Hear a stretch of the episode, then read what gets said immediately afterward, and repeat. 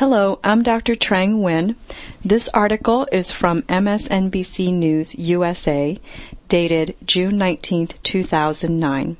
Headline NASA gadget may predict if cataract is brewing. Experimental laser light technique like an early alarm system, says doctor. By Lauran Neergaard. Washington. Space shuttle science may soon come to an eye doctor near you. Researchers are using a NASA gadget to finally tell if a cataract is brewing before someone's vision clouds over. It's a story of shot in the dark science that paid off with a non invasive test that tells when eyes are losing the natural compound that keeps cataracts at bay. That brings the potential to fight the world's leading cause of vision loss. Knowing their eyes are vulnerable could spur people to take common sense steps to reduce that risk, like avoiding cigarette smoke, wearing sunglasses, and improving diet. More intriguing, the device allows easier testing of whether certain medications might prevent or slow cataract formation. Studies involving astronauts whose space flights put them at extra risk and civilians could begin later this year. Don't call the eye clinic yet. The U.S. government has only a few prototypes of the device and no commercial manufacturer lined up. But already, doctors at Baltimore's Johns Hopkins University have begun experimental use to see how the exam might fit into the care of a variety of eye patients. It's like an early alarm system, says Dr. Manuel Datiles III, of the National Eye Institute, who led a study of 235 people that found the laser light technique can work. It all started when NASA senior scientist Rafat Ansari developed a low powered laser light device to help astronauts with experiments growing crystals in space. Ansari, with NASA's John Glenn Research Center in Cleveland, knew physics, not medicine. Then his father developed cataracts, where the eye's normally clear lens becomes permanently clouded. Surgery to replace the lens is the only fix. Surprised at the lack of options, Ansari read up on cataracts and learned the lens is largely made up of proteins and water. One type of protein, called alpha crystallin, is key to keeping it transparent. When other proteins get damaged by the sun's UV radiation or cigarette smoke or aging, alpha crystallins literally scoop them up before they can stick together and clog the lens. But we're born with a certain amount of alpha crystallin.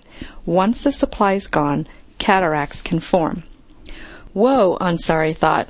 His space laser measures proteins that make up crystals. Ever notice dust particles floating when you shine a flashlight? His device worked on the same principle. Small particles flow faster and larger ones more slowly, so that light shining on them scatters in different measurable patterns.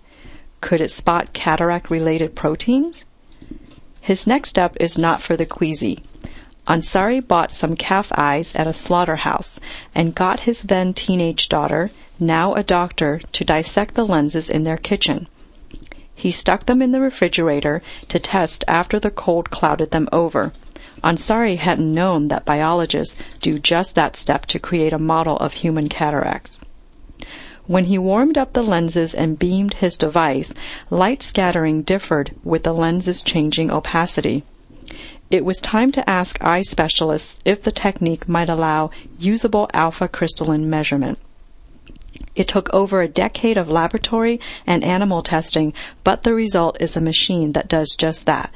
By aiming Ansari's special laser at the lens for five seconds and then calculating light scattering. In last month's archives of ophthalmology, National Institutes of Health researchers reports tests of 235 people ages 7 to 86 alpha crystallin decreased steadily, both as lenses began to fog and as people with seemingly clear lenses got older. What we are really looking at is the reserve of this alpha crystallin, Ansari explains. It can repair any damage if there's a certain concentration. If it depletes below that level, then I think the game is over. What next? NASA and NIH researchers separately are planning to study if special formulations of antioxidants, nutrients that fight certain age-related tissue damage, can slow alpha crystallin loss. Ansari also plans to measure the impact of long-term space travel on astronauts' vision. Already, Datiles has used the test to diagnose cataracts beginning in some patients whose doctors found no other reason for their worsening vision. And at Hopkins, ophthalmologist Dr. Walter Stark is using it to help tell if some patients complaining that their LASIK surgery for nearsightedness is wearing off need more vision sharpening surgery or if they're really forming a cataract, which LASIK can't fix. Also, researchers are testing diabetics with a cataract speeding eye disorder.